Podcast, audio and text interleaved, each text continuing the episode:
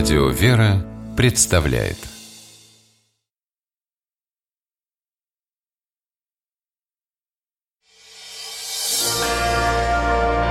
Прогулки по Москве. О видимом и сокровенном. Здравствуйте, дорогие слушатели, меня зовут Алексей Пичугин, и мы отправляемся гулять по Москве. Сегодня мы идем на улицу с необычным названием Воронцово поле. А и вообще логичнее всего на Воронцово поле приезжать, выходя из метро Курская или из метро Чкаловская. Метро Чкаловская, Воронцово поле вообще практически начинается, но очень нелогично это с точки зрения москвоведения.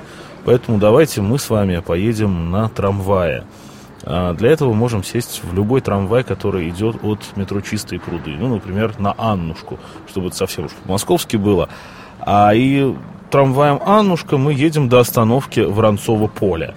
Мы выходим, перед нами э, с левой стороны бульвар, мы как раз должны его перейти и повернуть тут же налево на улицу Воронцово поле. Сначала несколько слов о названии. Получила название улица в... непонятно когда, скажем так. Она упоминается, местность упоминается как Воронцово поле еще в шестнадцатом, там, в пятнадцатом веке, в шестнадцатом-семнадцатом. Но, например, в восемнадцатом веке некоторое время улица называлась Ильинской. В советское время она называлась улицей Обуха. Был такой врач и большевик, который руководил здравоохранением в городе Москве. Само название происходит от деревни Воронцово, села Воронцово, которое принадлежало боярам Воронцовым-Вильяминовым еще в четырнадцатом веке.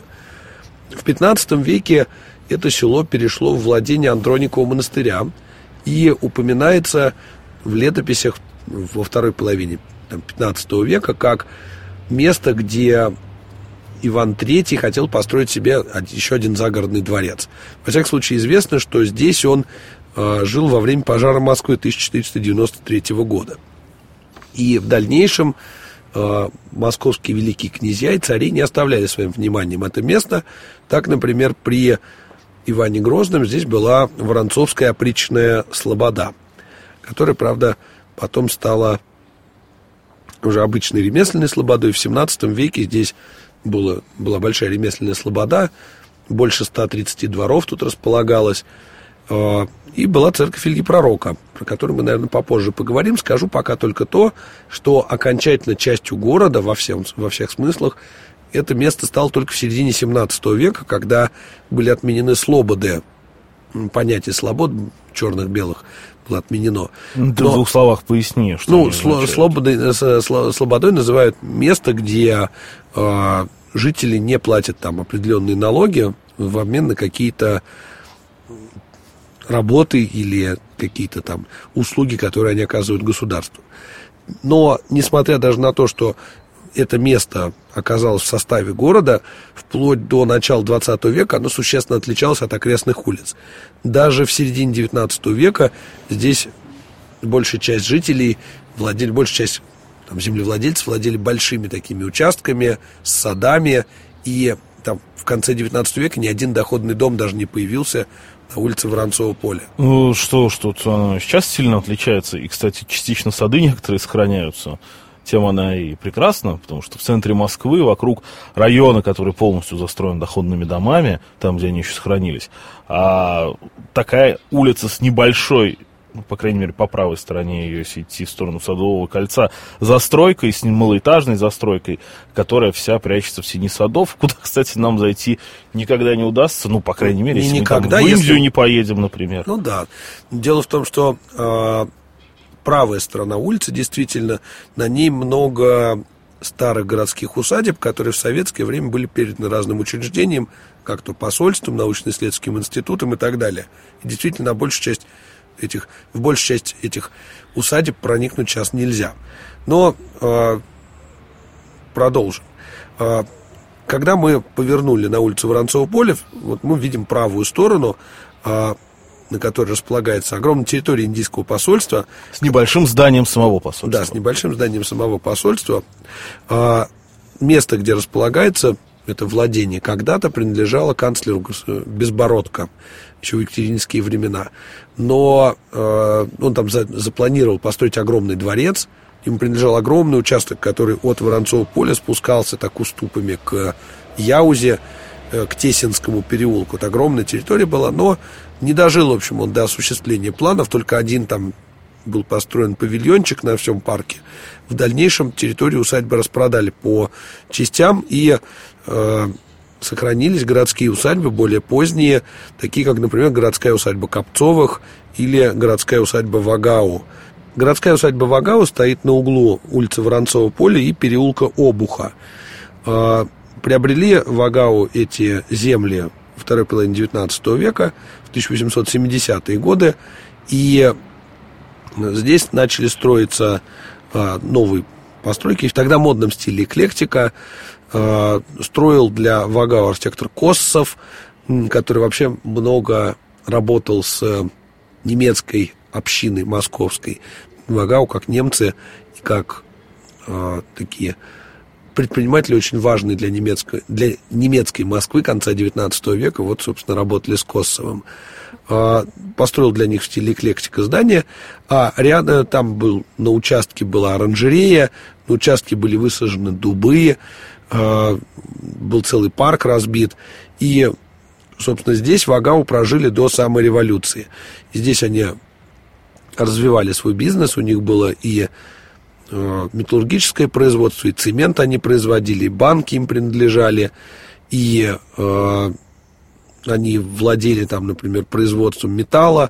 Но э, в начале двадцатого века, после начала Первой мировой войны, Вогау стало очень тяжело, поскольку в Москве в тысяча девятьсот пятнадцатом году прошел большой антинемецкий погром. В частности, э, погромщики сожгли особняк, э, центр усадьбы практически дотла, от него остались одни стены. И после этого э, Вогау покинули нашу страну, уехали в нейтральные страны. А после революции их усадьба была национализирована и была передана физико-химическому институту. Собственно, э, в стенах бывшей, бывшего дома немецких промышленников сейчас находится научно-исследовательский институт. И там, может, если проходили как-нибудь по улице, э, большая цитата из Ломоносова про химию на стене. Вот будете гулять, посмотрите, очень такая интересная. Если мы продолжим дальше движение по улице, вот дальше у нас будет улица, переулок Обуха. До революции он назывался очень так интересно Кривогрузинский переулок. Дело в том, что сам переулок действительно кривой, и вплоть до тысяча девятьсот тридцатых годов здесь в переулке стояла церковь Грузинской Божьей Матери, что на Воронцовом поле. Собственно, из сочетания Кривого переулка и Грузинской Божьей Матери получилось название Кривогрузинского переулка, которое просуществовало до прям пятидесятых годов. Только в пятидесятые годы он был... А как, простите, когда в пятидесятые годы уже отец народов скончался, э, все это время при его жизни переулок назывался Кривогрузинским? Ну, как-то не обращали внимания на переулок на улице, не в самом центре Москвы, окруженный в основном научно-исследовательскими институтами. Как-то обошлось. На этом же переулке располагается и выходит на Воронцово поле евангелическая больница, построенная архитектором Дессиным. Институт мозга. Да, собственно, на деньги тех же самых Вогау в начале двадцатого века. Большая была немецкая община в городе, несколько тысяч человек, и там среди них были, конечно, и богатые предприниматели вроде тех же Вогау, и были профессиональные там инженеры, профессора и там священнослужители, а были и вполне себе необеспеченные граждане, которые нуждались в бесплатной медицинской помощи. Именно для них была построена евангелическая больница, которая, конечно, после революции перестала таковой быть, перестала быть евангелической. И вот мы уже подходим к церкви Илии Пророка на Воронцовом поле, и нужно рассказать о особом значении этого храма в Москве. Есть сведения о том, что храм этот был обетным. Ну, то есть первый храм Илии Пророка в этом районе появился еще в начале шестнадцатого века. При Алексее Михайловиче он был перестроен, и значение храма в московской церковной жизни было очень велико. В Ильин день, при, соответственно, в престольный праздник Воронцовской Слободы, здесь проходила подгородная ярмарка, так называемая, и совершался молебен. И вот на этот молебен во второй половине семнадцатого века ежегодно приезжал патриарх московский. То есть не каждый приходской храм в Москве такой честью удостаивался. И, кстати, у Ильинского храма была замечательная колокольня, огромная, многоярусное, которое было видно из многих точек московского центра, но, к сожалению, она не сохранилась. Сам храм зато остался. Да, тут надо сказать, что храм там пережил очень много перестроек, и современный облик, который можно видеть, приобретен храм в тысяча восемьсот семидесятые годы. В русском стиле его перестроили, и, собственно, в таком виде он и встретил революцию. После революции храм, насколько я помню, закрыли, а потом передали Музею народов Востока. Соответственно, именно тогда была снесена колокольня, и тогда обрубили главы храма. И до сих пор, хотя храм передали верующим в начале девяностых годов, в девяносто первом или втором году, а все равно служба пока у общины проходит в небольшой квартирке, вернее, в большой квартирке. Ну, для храма, конечно, она совсем небольшая. Ну, на территории храма еще есть часовня Казанской, доме. Грузинской иконы да, Божьей Матери. Да, но служба проходит в квартире, в обычной квартире, которая там в соседнем доме находится, а в самом храме оттуда пока никак не могут вывести фонды Музея Востока. Ну, это вечная, к сожалению, проблема, когда э, учреждения культуры и церковь оказываются в таком ложно-конфликтном состоянии. То есть, там нет ложно-конфликтного состояния, просто пока вот нет возможности никак вывести эти ну, фонды. Да, нет возможности разместить эти фонды, да.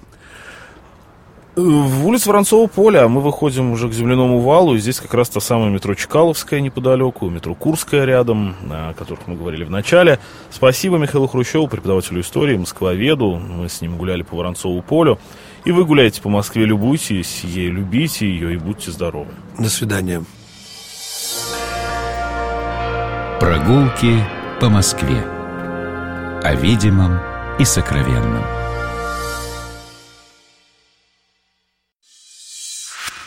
Программа «Прогулки по Москве» произведена при поддержке Комитета общественных связей правительства Москвы.